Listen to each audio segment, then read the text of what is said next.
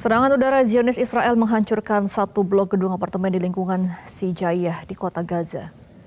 Kantor Koordinasi Urusan Kemanusiaan PBB menyebut serangan yang dilakukan pada Sabtu waktu setempat menghancurkan sekitar 50 bangunan tempat tinggal. Lebih dari 300 orang tewas dan lebih dari ratusan orang lainnya terkubur di bawah reruntuhan. Militer Israel mengatakan pihaknya membunuh seorang komandan batalion Hamas di daerah tersebut namun tidak memberikan rincian mengenai operasi ini.